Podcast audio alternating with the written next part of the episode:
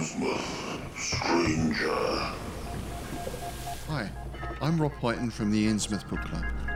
Join me and my fellow guide John Chadwick as we take you on a fortnightly tour of Innsmouth. We visit places such as the Picture House, the library, and Innsmouth Museum to discuss all aspects of weird fiction, whether it be book, film, music, TV, or art. As well as that, we stop over at the Gilman House to have a chat with a resident guest. That includes authors, artists, musicians, in fact, Lovecraftian creatives of all types. You can find our free shows on Patreon, and there you can also sign up as a patron, which brings you bonus content, plus a monthly PDF copy of Innsmouth News, which features articles, author spotlights, all the latest news and reviews, and more. You can find us at patreon.com forward slash Innsmouth BC. We hope to see you soon because remember, Innsmouth isn't just a place, it's a state of mind. This episode is brought to you by Donner. Check out the show notes to find a good deal at Donner. Like the sound of this? This is the Donner Island Delay, and the really cool Donner LP that I've shown off on like Instagram. Check it out. Uh, they've got some really good summer deals, and check out their snap deals as well. Use the link in the show notes to help support the show. Get yourself some cool musical instruments, maybe some patch cords. Cool. Hey everyone, it's me, DB Spitzer, and I just wanted to say this is uh, an ad for Golden Goat CBD. I just want to say about a month or so ago, I switched to starting to use CBD to help me out a little bit with my anxiety. And I have to say it's been I have to say it's been helping out quite a bit. Check out Golden Goat CBD in the show notes. And while you're at it, check out Copper Cow. It's a, a, a Vietnamese uh, pour over. Highly recommend it. Copper Cow, Golden Goat. Check them both out in the show listening to KZOM, Oleander Public Radio.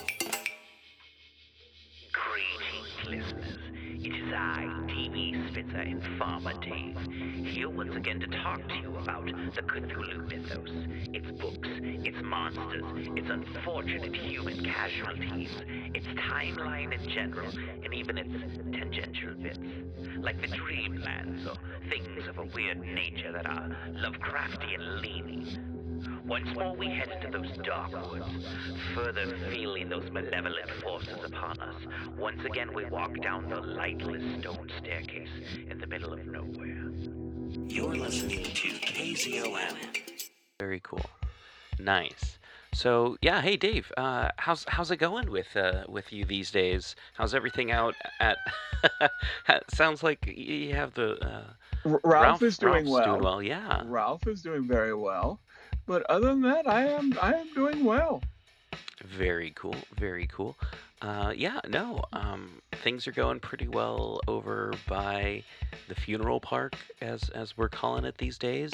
Um, yeah, things things are kind of calm around here. Nothing crazy going on. So I figured, hey, this is a good week to definitely do the. Uh, I don't know. Let's let's uh, let's knock out a few episodes. Let's let's uh, let's talk about Atlantis. Let's Atlantis. Atlantis. Atlantis. Yeah, let's let's let's go with uh, the next thing on the list, and you know, after Atlantia, I figure Atlantis, and then um, Envers, or however uh, however Clark Ashton Smith wanted to pronounce it. Which I, uh, how how, do, how how's it commonly supposed to be pronounced? Like So I'm the last person you should ask Sure. to pronounce anything, especially if there's something that might supposedly be French. uh, uh, So I think Mhm. that the real place in France that he based it on is Auvergne, and that his was called Averoigne, but there's a couple letters different. And to be honest, a year, it was only up to about a year ago that I realized that, that it's a different place than the, the real province of France. gotcha, gotcha. Okay, all right. So uh, we're going to be talking about that, or you're mostly going to be talking. I'm going to be listening because all I really know is there's some short stories, some fragment stories, and a real place that shares a similar name and a cheese.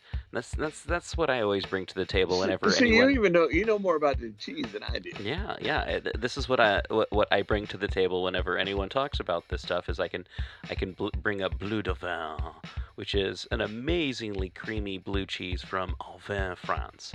Uh, which I, I imagine Clark Ashton Smith's version also makes a blue cheese, but maybe a bit more spooky. Maybe maybe, it, maybe instead of blue, it's Colorado space cheese. Ooh, I don't know about that, but yeah. Um, all right, so uh, we're going to be doing that. So and and then on D and D and D and D, we're going to be talking about using Atlantis in your game. But yeah, uh, you're talking to, from Innsmouth Gold. Innsmouth Gold, yeah, it's a podcast that is, is even though they are actually English, Uh-huh. it's broadcast out of Innsmouth, Massachusetts, and where you get to it's a basically a virtual tour Nice. of the Lovecraft City. This episode is brought to you by California Tea House. California Tea House is a family owned tea store where you can find some of the world's best loose leaf tea and organic herbal tea blends. Like a fine wine, there is no comparison between fine loose leaf and common broken leaf tea bags. So, yeah, no, check them out. Check them out. They have quite a bit of pretty awesome tea collections. I'm a huge fan of their white teas. Uh, they have a tea club that you can join, but you know, they've got green tea, black tea, white tea, oolong, that uh, rooibos, and herbal tea. They've also got teaware. So, check out California Tea House in the show notes. Well, we are back, and I am really excited about our, our next guest. Uh, this is all the way over from uh, England, is Rob Poyton. Uh, Rob, maybe if you could tell our listeners a little bit about yourself. Hi, David. Thanks for asking me on. It's uh, really nice to meet you and talk to you. Yeah, I'm based in England. I'm from London originally, though le- these days I live more out in sort of rural area of uh, Bedfordshire. I'm a musician and a writer, and I also uh, teach martial arts and fitness as my kind of day job.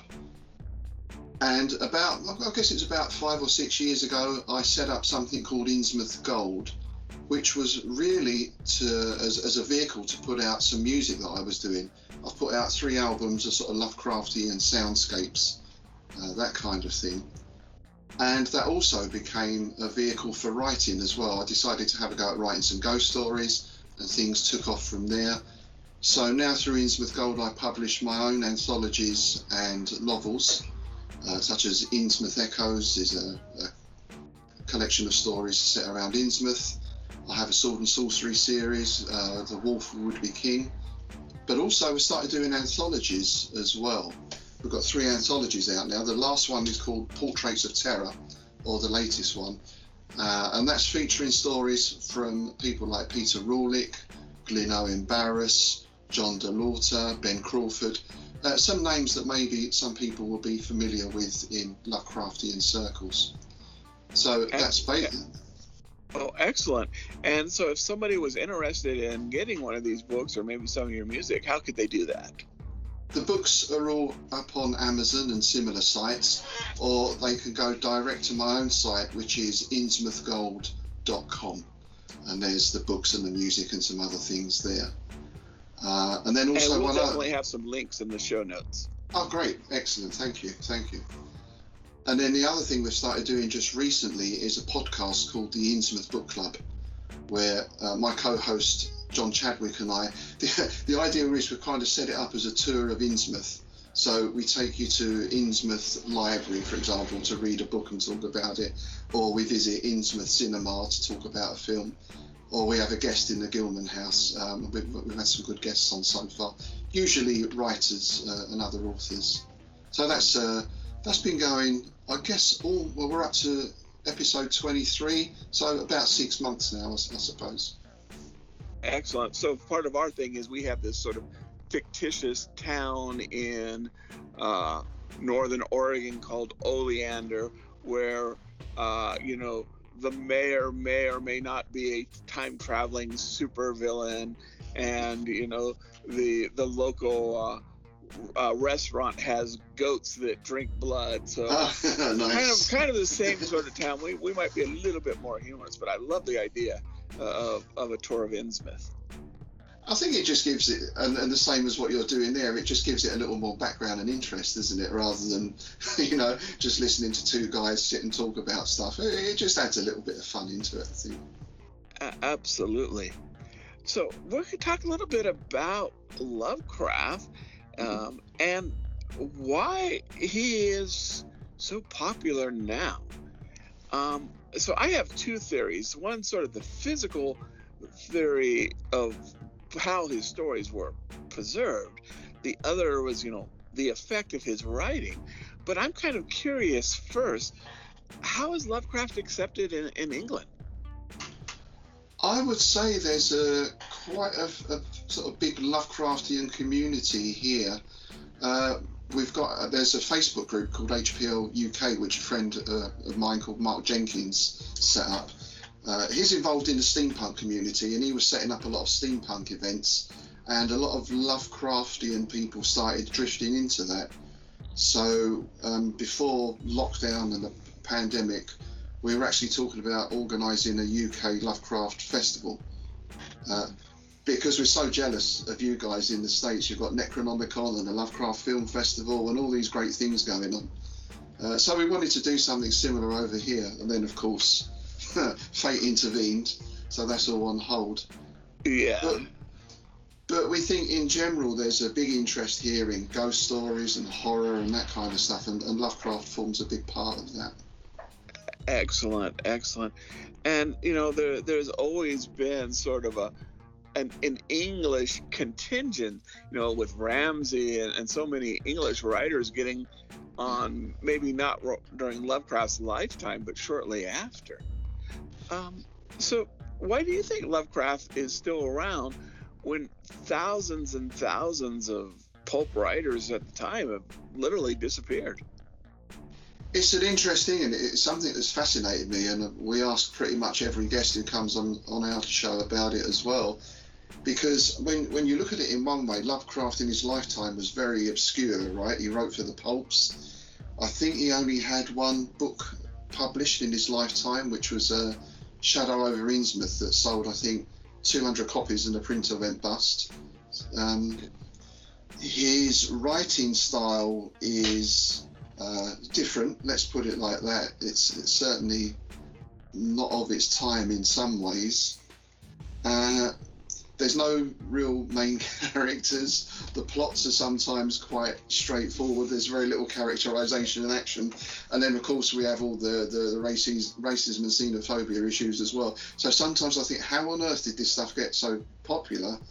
But then on the other side of that, I think the simple answer is he just invented a whole new genre that completely fits in with the modern mindset. Uh, pretty much everything up to that point had been along gothic lines of good versus evil. So you have the, the, the Dracula or the Wolfman or the Ghost or the Cursed, whatever. Uh, and Lovecraft just took it to this cosmic level and basically presented an indifferent cosmos rather than this one where if you hold a crucifix then you've got a protection from some deity. Uh, in Lovecraft, there's well, if there is a deity, it's more likely to eat you than help you. So, uh, I, I think that's touched something in the modern psyche. Ralph the Rooster agrees with you. So I don't know if you heard him, but he, he was agreeing there. I just say, yeah. Definitely, I think that Lovecraft tapped on into something that would almost, uh, in the 70s on, would sort of be much more palpable, more more you feel it, and it's that that the universe doesn't care about you, and you are any but different and not conforming. You are an outsider. I think that really appealed to so many groups from the 70s on that, you know, just like The Outsider or, you know, Shadow over Innsmouth, you are different and they don't accept you, how do you deal with it? I think that really appealed to people.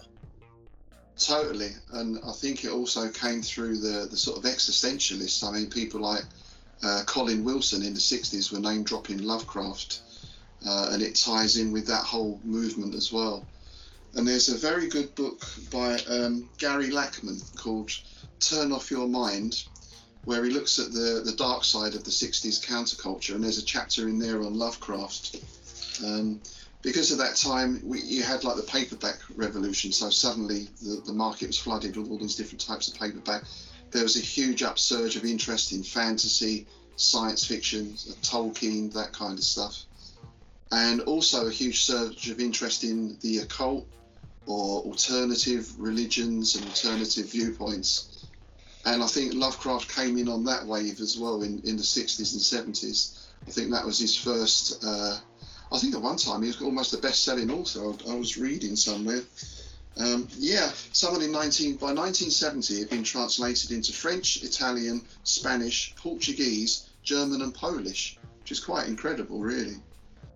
For, uh, yes, a- a and the Polish author. '70s was when I believe it was Del Rey started doing the trade paperbacks Yeah, and the mass yeah. mass production. Yeah, yeah. So I think that was the first big sort of wave. I mean, that's what I when I got into it. It was in the, the 70s, I guess. Uh, I, I got into Robert E. Howard first, and then I think there was a mention in one of the Conan paperbacks about Lovecraft. So I, I kind of looked out for his stuff and, and got into it through that.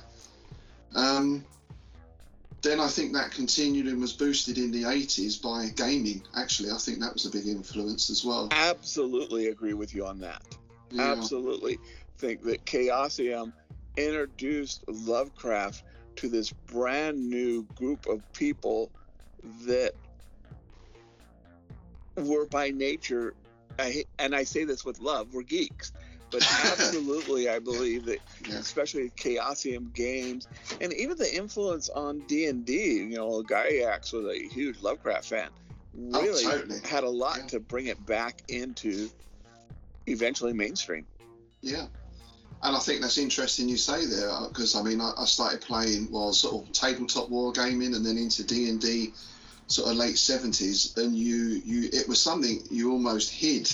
you know, you, you didn't go around wearing a Dungeons and Dragons T-shirt unless you wanted uh, you know some aggravation. Um, G- Gary Gygax's wife followed him because he kept it so secret that he was doing tabletop games. She thought he was cheating on him. Oh wow! I didn't know that. That's amazing. wow, that's incredible, and, that, and that's kind of like what it was like at the time, you know. So that outsiderness, I, I guess, hold, held an appeal, and, and like you say, Gygax. I mean, he, he mentions. Uh, I think Lovecraft is certainly in Appendix N, right, as one of the biggest influences on D and D. So when Call of Cthulhu come out in was it early 80s, 81, something like that. Yeah, right about there. Right about there. Yeah, and it was such a good game, or still is such a good game system as well. I think And, that, and it gave sort of a more for people that wanted more than just hack and slash.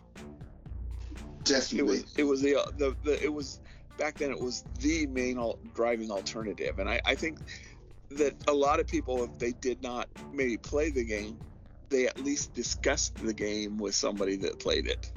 Yeah, yeah, I think you're right. And that investigative angle really caught a lot of people's imagination. I think. I mean, you can play Call of Cthulhu without the Cthulhu stuff, right? You can put in, you know, uh, serial killers or, or anything really, but the, the, the mechanics kind of allow for that. Whereas D and D was getting a bit. Uh, here's another dungeon. We're going to kill 20 orcs, and you know, I mean, there, there, it did go beyond that. I think with like the, the sort of Ravenloft uh, scenarios, especially, was a step up. Um, but Call of Cthulhu was a totally different experience, uh, and yeah, it must have pulled a lot of new people into Lovecraft. Yeah, no, I, I definitely think it did, and I think it affected a lot of or a lot of high school about to go to college, college age people that you know were going to get into literature or academics somehow, and we're going to spend time in the library. So I gave them sort of something to read besides you know their textbooks. Yeah, yeah.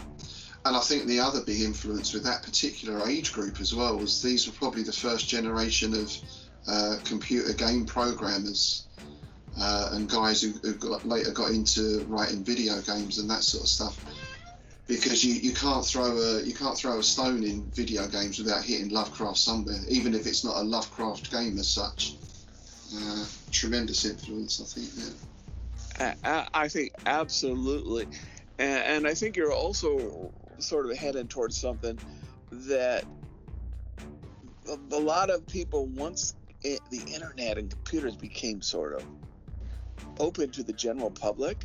Mm, A lot of it was sort of, this is my you know hobby. This is my sort of, and and, so uh, Lovecraft I think was very strongly influential uh, in the, um, the the beginning of the computer age when people started making their own web pages and and MySpace pages that they started almost advertising. Yeah, yeah, and that's uh, perhaps in a way that's a nice legacy of Lovecraft because we know he had his faults as a as a person, Yeah, but he was always very encouraging of new young writers. I mean, even people like Fritz Leiber, I think, and Robert Bloch, uh, um, he certainly encouraged. And I like the way that that whole Lovecraft circle, I mean, Howard and Clark Ashton Smith and the others all shared their creations. It became something bigger than just the author. And I think maybe absolutely. yeah, that's that's kind of the spirit that has continued. I think um, when I see some other fandoms, uh, I mean, I love Tolkien, and there's some great Tolkien podcasts and resources, but boy, it can be snobby. you know, well, everyone knows that Gil Galad, in, in the age of four seven three, you know, is very very kind of that way minded. I find, yeah, you you get you get arguments in Lovecraft circles, but everyone seems a little more free and easy um, and allows people to express their own versions of the mythos or whatever it is. Yes, and I, I think that one of the beautiful things about it from a writing perspective, but also I think the thing that one of the things that helps it preserve is that it is vague in a lot of things. That you can put a lot of your head canon, and so your you know your view of what the mythos is and the dogma of the mythos doesn't actually have to match what mine does and, and I, there definitely was sort of this what I call the Derlethian heresy, where okay, you know, Cthulhu is an alien and he is a water elemental. I think that by the time the '80s, that people really got into the mythos, you know, in mass, they were kind of over that. They said, okay, do your own thing. Yeah, yeah. Yeah, Derleth was a bit of a double-edged sword, I suppose, in that way. I mean, to be honest, it, without him, we probably wouldn't know Lovecraft, right? Or it, it, it wouldn't be anything like it is now. Absolutely. uh, I mean, Yeah. uh, Arkham House saved Lovecraft's writings. Oh, totally, yeah. And then encourage people like Brian Lumley, right, and, and new authors as well. So you you can't overestimate that. I, I don't think. Um, you know, yeah, set against that, you have you have that Derlethian sort of view, don't they, the elements and that kind of stuff. But I think you're totally right. People can accept that or not accept it and move on and express their own ideas. And I think a big part of that is because Lovecraft never formalized any of this. I mean, even within his own writings, there's contradictions, right? Um, which I think makes it more real, if that's a word to use. you know, whereas Tolkien is like set in stone. Uh, and I can't imagine to write Tolkien fan fiction, you must have to know so much about it. Um, the, the, the sort of finer details. I think Lovecraft uh, allows you to to sort of slap your paint around a bit more, I can put it like that. I was having a discussion with one of my friends, you know, and, and you're absolutely right. It, it makes it more believable. But I love the trope of the unreliable narrator. oh yeah, yeah, I love that. You know, is this guy crazy or, you know, he, he's contradicting this part that that I just I think adds to the beauty and the layers of the stories is this unreliable narrator. Yes, yes. I, I, I totally agree on that. And I think it's just one of the many tropes that Lovecraft pretty much invented. again, I think it's difficult to watch a horror film from the last 50 years or so and not have a Lovecraft trope in there somewhere. I mean, the obvious thing that people think tentacles, right, which is the most obvious and probably superficial one, but when you look back and, and go through the stories and study them, like this, this, this, this, and some of them might seem, seem sort of cliched now, but when he wrote those, there nothing before had really done that. We had they, they were very fresh. Yeah, yeah, we had haunted castles, didn't we, and ghostly monks or whatever, you know, but but nothing like this really. Yeah, where where um, this whole thought, you know, the, the the universe doesn't care about you. Yeah. At the best, you know, you're gonna the universe. It's not the universe's fault that you can't breathe underwater or breathe in a vacuum. it's not personal, you know, and and it's the the lowercase gods that rule this universe. Uh, they're the same way, you know. You're the fly. If you bite them, yeah, he'll they'll they'll um, you know swat at you, but otherwise, you know, they just step on you and go about their day. Didn't even notice. Yeah, it's not even like a malevolent thing, right? It's just like we tread on an ant. You don't, you know, it's just an ant, right? It's you didn't mean to tread on it, perhaps, but it doesn't mean anything to you. Um, I think that's that's a very powerful thing, and um, oh, there was another thing I was going to say there. I'll, I'll, I'll come back to that, but um, that makes it interesting in that in Lovecraft there's no real heroes. I mean, Robert E. Howard, we get people like Conan or Kull or Solomon Kane. Most fantasy is based on a sort of hero idea or the hero's quest or something. Uh, yet Lovecraft's, I'm, I'm sort of struggling to think of a happy ending in Lovecraft anywhere. Even something like the Dunwich Horror, they, they get rid of the monster or send the twin back, but you still get a sense of that's just a temporary respite um, and it, it, somewhere down the line, it's not going to end well. Oh, that was the other thing. The other great trope that I really appealed to me, and I've, I've used it a couple of times, is this idea that mankind was made it, uh, like an accident. It was just an accident. Uh, one of the great old ones knocked a test tube over and it fell into a petri dish. you know, and that's that's humans, or we're an offshoot of like deep ones and shoggoths and that kind of stuff. I mean, that's that's a really sort of visceral, powerful idea. I think. No, oh, absolutely, and I think that's one of the reasons. I mean, there were obviously Lovecraft stories that that he destroyed that we never got, and there were thousands, you know, well, not thousands, but there were dozens of stuff that that he started that you know Derleth finished or rewrote. But he was very he was a craftsman. And he would spend all this time on this story until he got it to where he wanted it to be. And I think that's, I think people see that.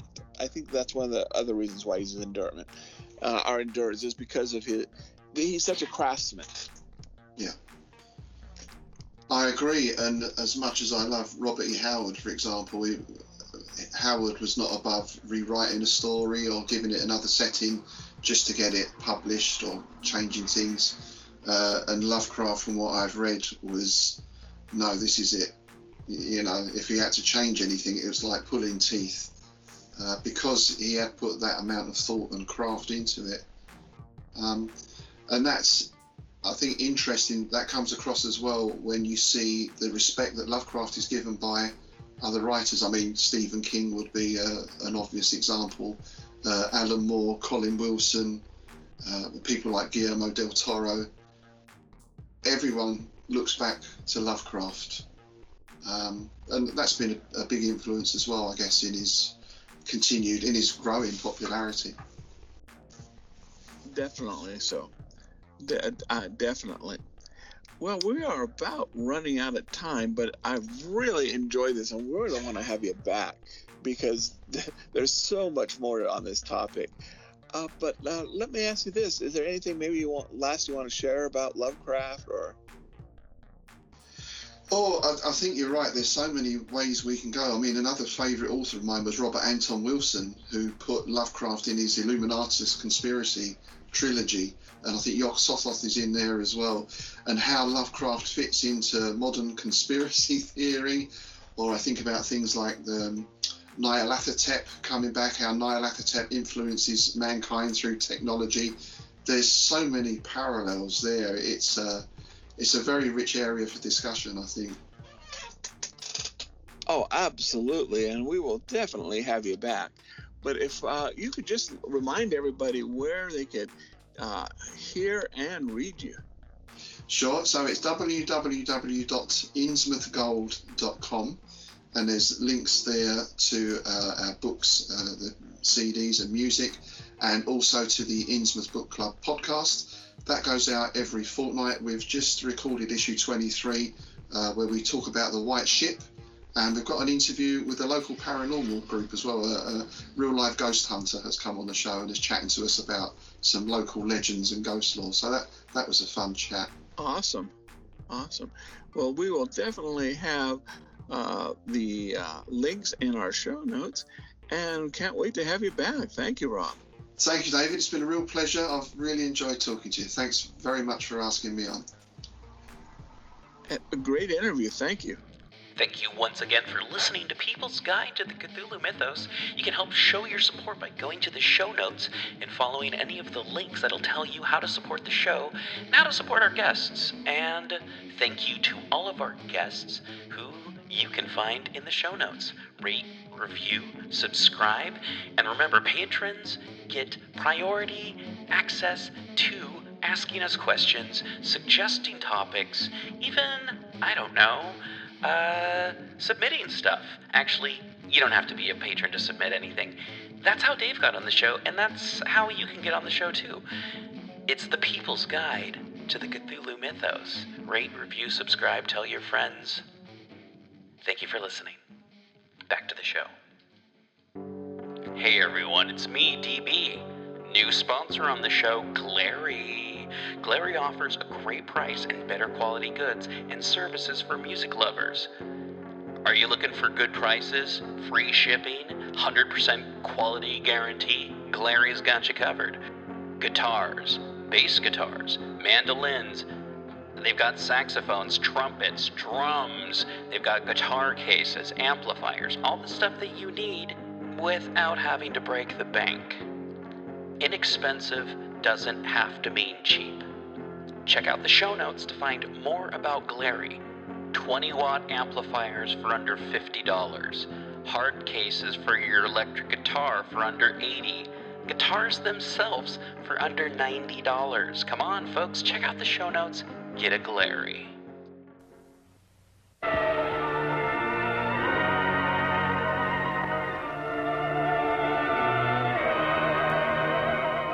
Prepare for a spine tingling, nerve shattering podcast featuring all your favorite monsters.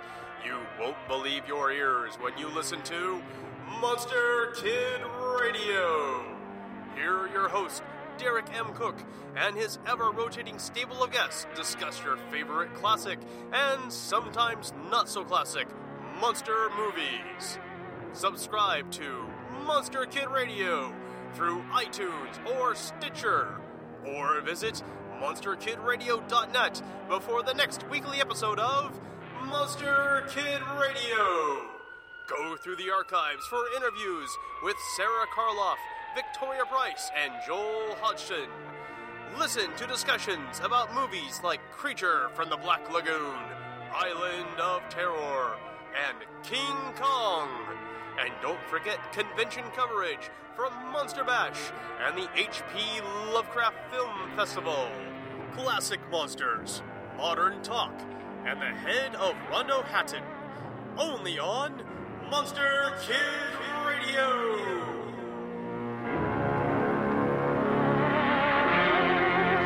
You're listening to KZOM, Oleander Public Radio.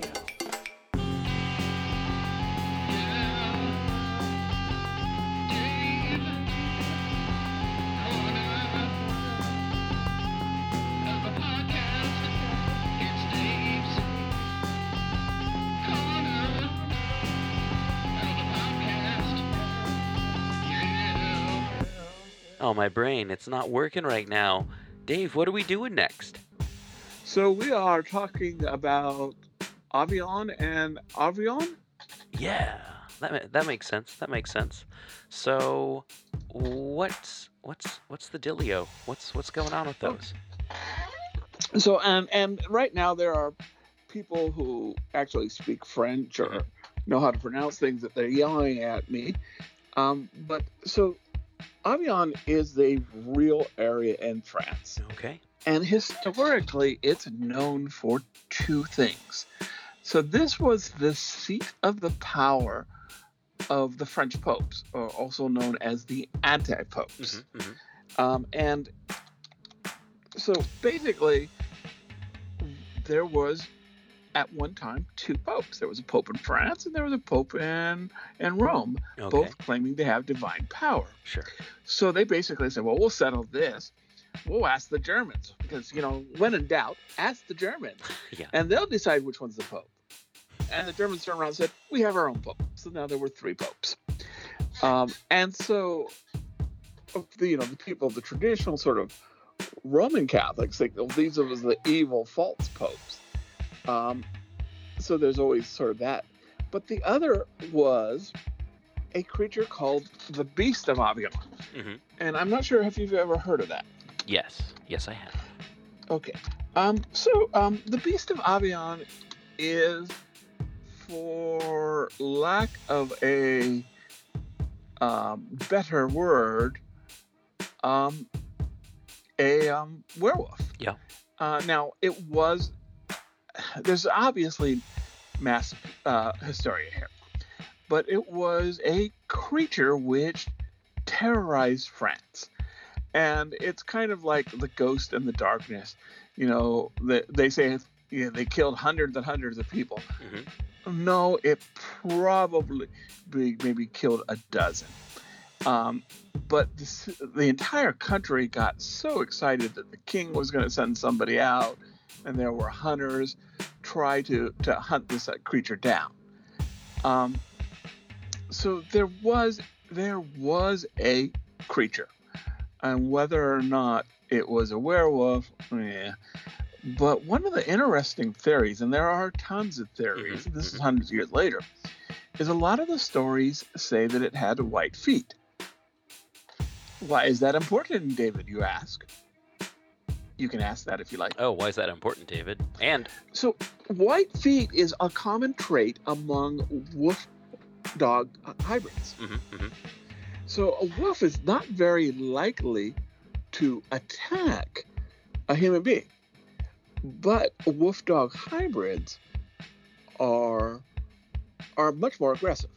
okay. Uh, and there's even a thought that maybe that somebody might have bred them on purpose to go ahead and hunt down civilians Hmm. because there were only like one person in the whole area because what quite a while ago that had a gun and so there's a lot of theories that maybe it was the nobles hunting them down Yeah. um, it could have been anything hmm uh, it definitely i think mass hysteria Sure. was also involved Okay. now clark ashton smith hmm he writes a story called the beast of Averoigne, or however he pronounces it Yeah. okay spoilers so, so there's going to be spoilers Spoiler alert to in everyone. this yeah in, in, in this what 80 year old story Yeah, I was gonna so. say hundred year old, ninety year old story.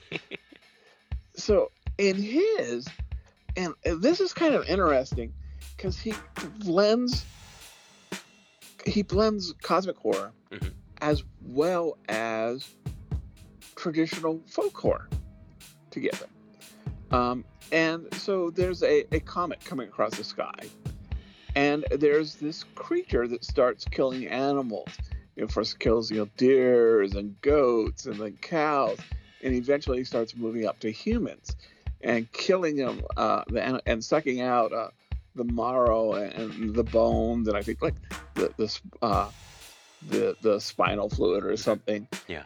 And so instead of a werewolf, it looks like a man, but it's got like a serpent snake head. Ooh. Um, and it starts and, and it kills the, the the monk who sees it. So you think, oh, this is gonna be the main character. Nah, he's dead. um, and so um, they they you know this abbey's under attack and this so they go to a a, a magician Yeah. who who deals with sort of more traditional dark ages demons Okay. and he makes a deal with this demon to fight this beast. Um, and so they chase it to the, the abbey, and he has this demon basically trapped in a ring, and he, he breaks open the ring, and it frees this th- this demon who fights this creature. And it turns out that the, the creature is the, the abbot of the abbey, Ooh. but he doesn't know that. It's some sort of um, very, very Lovecraftian creature. So it's in a spiritual form until it can enter like a human body, Mhm. and then it and then it sort of body uh, horror changes it into this creature, but the, the human doesn't know it's happening, Okay. and, and so the, eventually the the demon defeats the creature, and then it's freed, and it's been you know since Hyborian times they've been trapped in this magic ring. Um, and then the, the comet leaves, and so we don't have to deal with this creature again until the comet returns.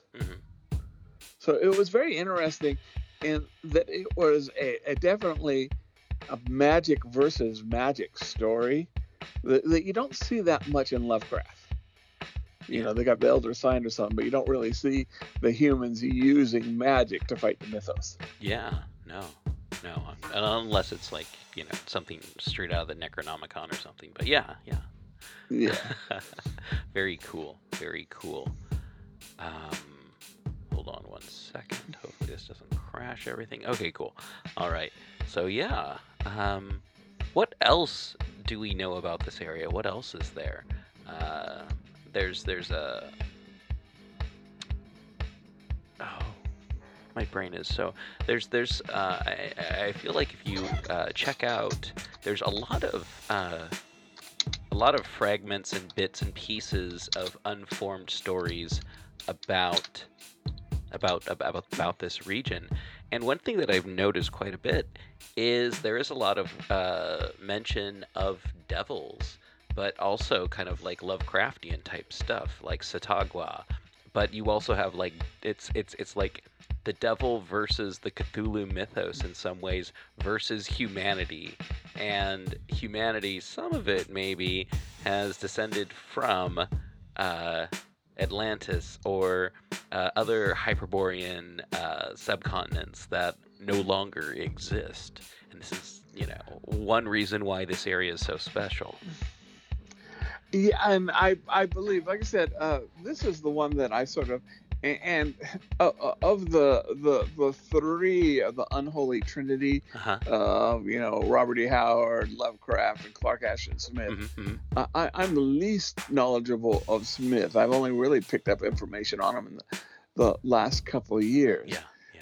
But uh, I believe, you know, and he definitely follows Howard's example of having cycles Yeah. and, and stories, you know, things coming from different times. He, and so I believe, and then this is where I'm going to get hate mail again, that this may have been where, say, the Hyborians, after, you know, Hyperborea was frozen over, they may have ended up there just to sort of keep his cycle. But I, I'm sure I'll get hate mail explaining to me uh, uh, why I was wrong on that. Yeah. you know what, Dave? That's probably not why you'll get hate mail. Oh. it's always for stuff you're like, wait a minute, what? anyway, uh, but but definitely we know that um and, and in a lot of ways i think smith had his problems Yeah. uh, he probably like i think howard was probably autistic Yeah. But at the same time he was more cosmopolitan than the other two mhm. so, and we, he obviously knew of the real city because he used the beast, and, and he, he he knew his history. Mhm, mhm. Um, and so I, I think that he definitely drew from the historical province. Yeah, yeah, yeah. No, definitely, definitely. So yeah, no, it's pretty fun stuff. Pretty fun stuff. I I, I encourage people to definitely uh, check out Clark Ashton Smith and his, I don't know, uh, not necessarily lesser known works, but maybe works that we haven't necessarily emphasized here on the show as much as we have, say, the Hyperborean stuff, or yeah, the Hyperborean stuff, which is like I don't know. I love the seven gears. That's that's that's something I'm never going to uh, stop saying. All right.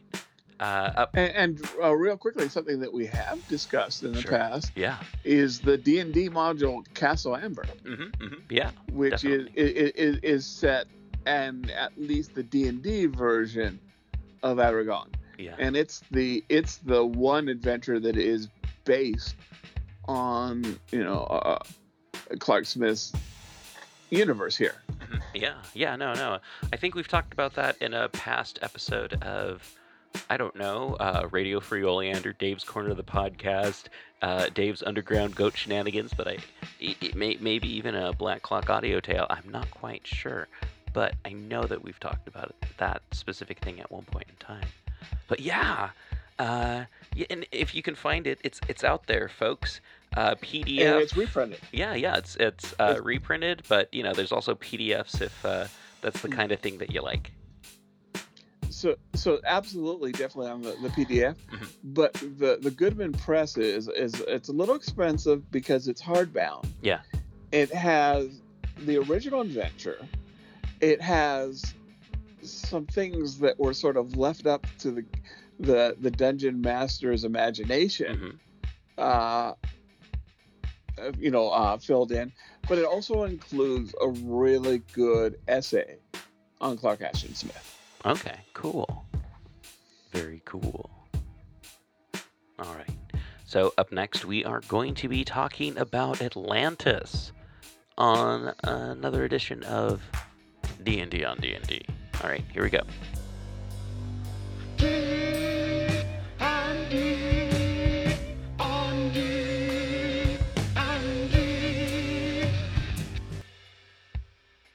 Hey everyone, it is me, DB Spitzer, and right over here to my virtual right, we've got Dave. Dave, how's it going? I am virtually well. All right. So, yeah, we're talking about Atlantis, and I think a little bit before the show, you were talking about GURPS has uh, three flavors of Atlantis. Yeah, so there actually is a GURPS book, Mhm. probably published about 15 years ago. Sure. Um, uh, one of the last things that was for the third edition, Mhm. and it is called Atlantis. Um, so the first part is sort of like how to run an underwater campaign. Okay. This next part is the setting, basically a traditional Greek Atlantis before you know the, the before it's destroyed. Sure.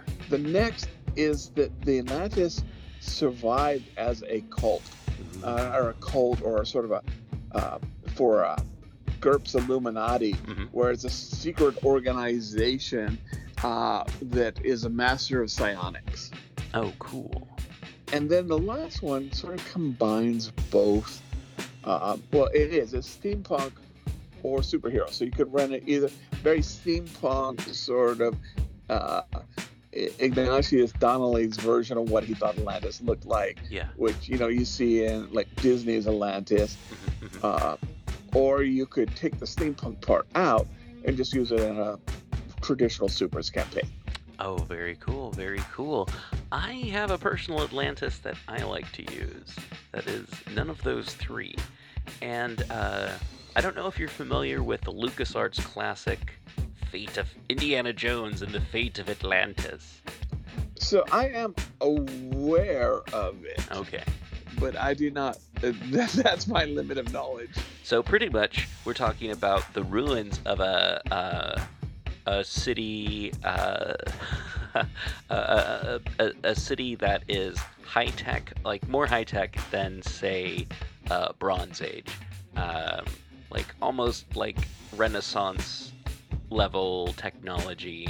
but also like some magic-y bits that deal with alchemy type stuff and using energy and that kind of stuff. So, but otherwise, it's like kind of like slightly higher tech than Hellenistic era. You know. Anyway, uh, it's it's like Hellenistic with uh, medieval elements thrown in, but everything's made out of stone, or whatever's left is like made stuff made out of stone. So it's very convenient that you know anyway, but I, I, I, think kind of like a post-apocalyptic. Um, yeah, of course, I love post-apocalyptic stuff, but um, treating Atlantis much like um, the, uh, the, the the the the city in at the Mountains of Madness, you know, or, or treating it like a post-apocalyptic like you know, it, it, it, rises up from the ocean like the island in Dagon or Call of Cthulhu. And you have like the ruins of Atlantis come up or resubmerge for some reason. And then you have like, you know, the, the city that Plato describes, uh, the city that uh, people talk about, or like the ruins of whatever everyone's like imagining Atlantis to be like. But uh, I, I don't know. I always think it's like having or, or like draining water away and then finding that Atlantis has like been there the whole time, kind of like the end of uh, the castle of Cagliostro with the Roman city. That's like anyway, but uh, uh, those those those are cool ways that I like to use Atlantis. Well, those are definitely cool ways. Yeah. You know, I'm thinking, you know, you could have like, a, uh, like say, use almost any system, you could have like a one shot. Oh yeah. In Atlantis, so deep in your heart, deep in the back of their meta mind, mm-hmm, the mm-hmm. players know, oh, this place is gonna get destroyed. I gotta get ready. but you know, you gotta you gotta solve the mystery first. Yeah, uh, but hey, you know what? If you're playing a fantasy RPG, you might have a city that's like Atlantis that isn't going to get destroyed any point in time soon. Just you know, it's it's it's the city on the water. It's the city underwater, and you can populate it with uh, underwater elves, with humanoids that are you know like I don't know. I don't know, high elves, elves, that kind of stuff. I, uh, humans that are just like, uh, we don't like that kind of stuff, or you know, whatever. Isolationists, I, I guess I'm trying to say. Yeah. You know, and if you're, let's say, let's say that you're uh, doing a, a Call Cthulhu, mm-hmm. probably a modern, but maybe even a 20s with you know those those dive helmets and everything. Oh sure, yeah. You could use um, the temple. Thank you. I can't believe I I forgot that. Mm-hmm. But yeah, you could do expediting or ex, uh, expedition to the temple. Yeah. Oh yeah, yeah, definitely. And, and, and then all of a sudden, you know, things start happening. Yeah, mash the temple up with uh, at the Mountains of Madness, and madness ensues. yeah, that'd be a pretty cool thing to do. Uh, Call of Cthulhu games, yeah, there's there's an interesting way to uh, introduce Atlantis, especially if you have a group of people who are terrified of the water because of deep ones or something, or they're expecting deep ones, and you have a fake out, or, or you're just telling them, oh yeah, yeah, no, there's the city that's like if you go off here off the coast of Greece and you go out this way, there's ruins of this city, and you know they're expecting deep ones and stuff like that, but it's just like ancient ruins that maybe has some uh, some stuff that people need to know etched in something that they have to dive down to. I don't know. You know, just an idea. Instead of the instead of the deep ones, and you're right. You guys are going underwater exploring. Oh, it's going to be the deep ones. Uh, Gloon is associated with dolphins. Mm-hmm. So do what Lovecraft did, you know, with the, the penguins in the Mountains of Madness. Yeah. And make them like carnivorous shark-toothed dolphins. I never see it coming. Yeah. you know, they find they find this this, this uh, you know, they find this body of this great white shark that's all chewed up. Well, you know what got it? Yeah. I don't know, but my new friend Flipper. yeah, the locals don't seem to talk about this place because the locals don't survive this place to talk about it. People started staying away from it a long time ago. yeah, no. Um, there's there's you could always do uh, Atlantis uh, living alongside modern humanity, but we don't know it either because of the Prince Namor kind of Aquaman kind of city under under a bubble kind of thing, or you could do it even kind of like oh there's Ralph. You could even do Ralph it. likes that idea. Oh yeah, you could even do it as like maybe um, I don't know. It uh, exists. It floats upon the water, but it's invisible to outsiders for some reason, unless maybe And- you crash there's, like, onto uh, it or something.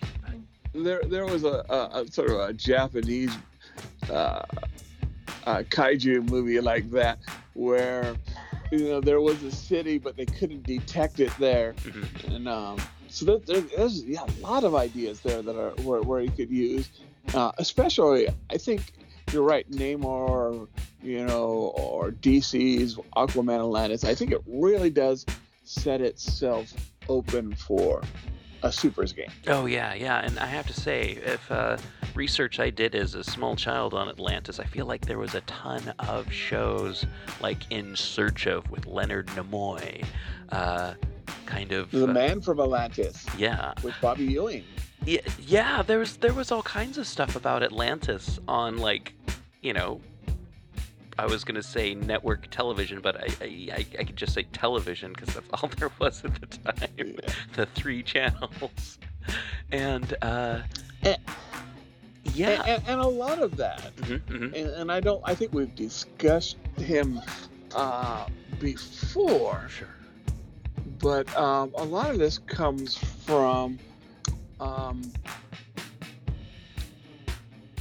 I'm having a second brain freeze of the show. Please send uh, hate mail to Are we talking David, Rip- care of. Ripley's? No, not Ripley's. Believe it or not. Um, yeah.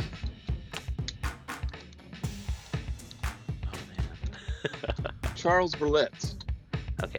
So Ch- Charles Berlitz, and I'm sure that we have discussed that before, but Charles Berlitz was the descendant of, um, he or he was the heir of the Berlitz language company, Okay. and so he he was rich, Mhm. and he was intelligent. I mean, he spoke like seven or eight languages fluently. Yeah. But even John the Mothman Keel thought this guy was way out there.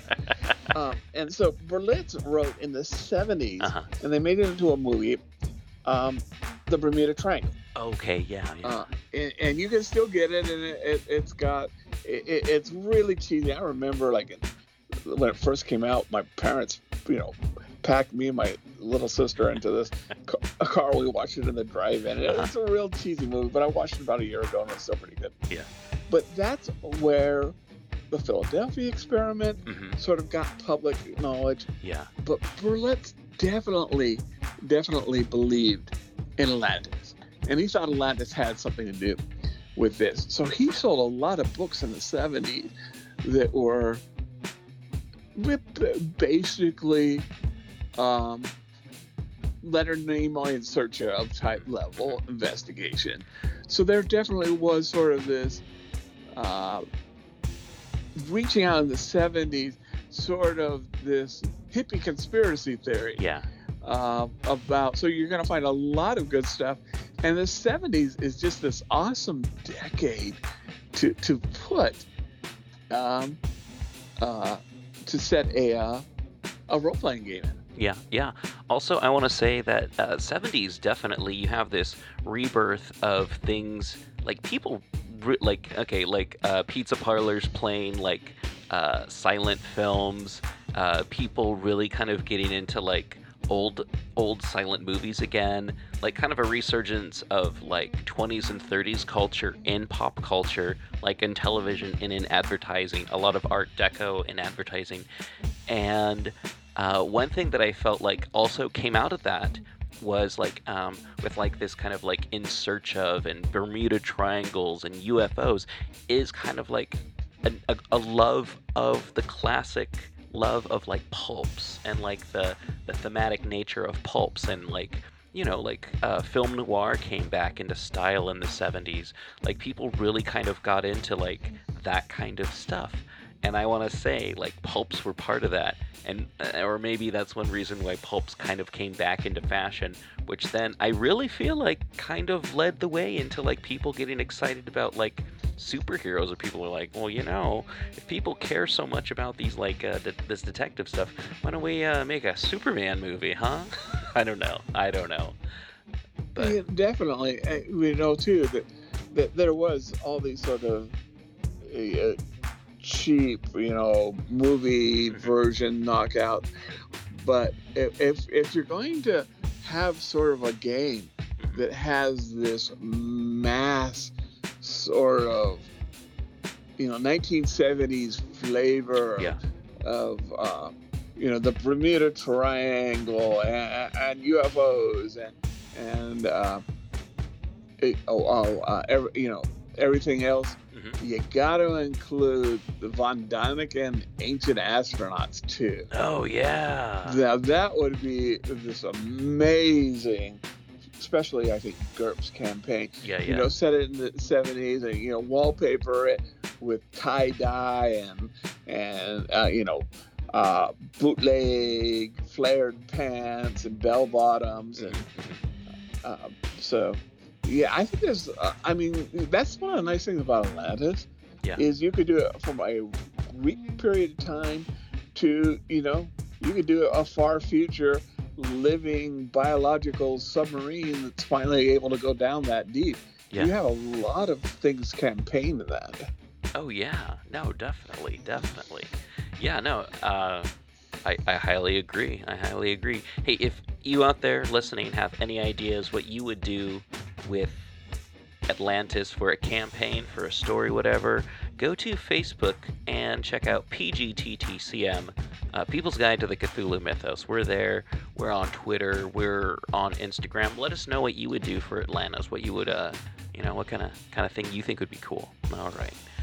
Uh, hey, I think that's the show for right now. Dave is. Uh, I think so too. yeah. So, uh, let's see. When this is coming out, we're going to have some more Sir Arthur Conan Doyle, uh, Sherlock Holmes, uh, Study in Scarlet. So, that'll be cool to. Uh, Which is the first Sherlock Holmes story. yes, it is. Yes, it is. And I don't know. Um, I threw out a song that I put out there uh, the other day. I don't know if anyone's had a chance to listen to it. it. It's just me goofing off. It's it's nothing serious. So you know, if you don't like it, that's that's fine. It's it was just a goof around. I was playing with some uh, guitar loops and uh, drum machine. But yeah. Anyway, again, thank you everyone. Uh, check the show notes to find out our guest, uh, how to find out where to go, uh, to support our sponsors, help support us. Um, we've always got new sponsors coming on, and um, yeah, uh, in September we're gonna have Things from Another World be one of our sponsors. So check out that. Uh, maybe we'll have some discounts. I'm not quite sure, but I don't know if you saw that, Dave. But Things from Another World. No, I'm like, really? Yeah. Can they increase the? Can they increase the discount on my uh, pull box? I don't know about that, but it, this is for online orders, so I don't know. I'm just trying to find uh, help help our listeners find ways to, you know, not necessarily give Jeff Bezos any more money unless he's going to take us into space with him. So, all right. Well, Jeff, we're t- call us. yeah, yeah. You know, we, we'll, we'll get you some of those sales if you take us up to space. All right, If everyone. you don't call us, Elon will. Yeah, totally, dude. All right, we'll see you next time, everyone. And we don't have a catchphrase for when we call off. We asked everyone, and uh, we did have stay They said squeak. just go, go, go, leave, bye. Yeah, bye. All right. Cool. Do you like the TV series Tales from the Crypt? Are you interested in full episode and movie reviews from Tales from the Crypt? This podcast is for you. The Good Evening Kitties podcast, where I, Melissa, your ghostess with the mostest, recap every episode with special guests and bonus horror movie reviews. The Good Evening Kitties podcast can be found on most podcast platforms. Check it out today.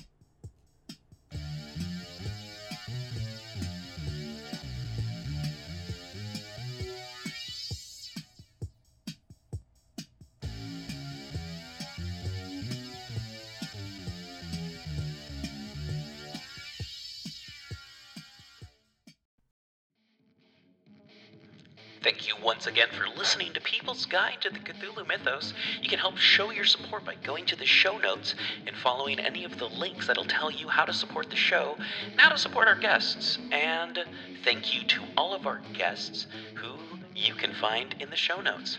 Rate, review, subscribe, and remember, patrons get priority access to asking us questions, suggesting topics, even, I don't know, uh, submitting stuff. Actually, you don't have to be a patron to submit anything. That's how Dave got on the show, and that's how you can get on the show too. It's the people's guide to the Cthulhu mythos. Rate, review, subscribe, tell your friends. Thank you for listening.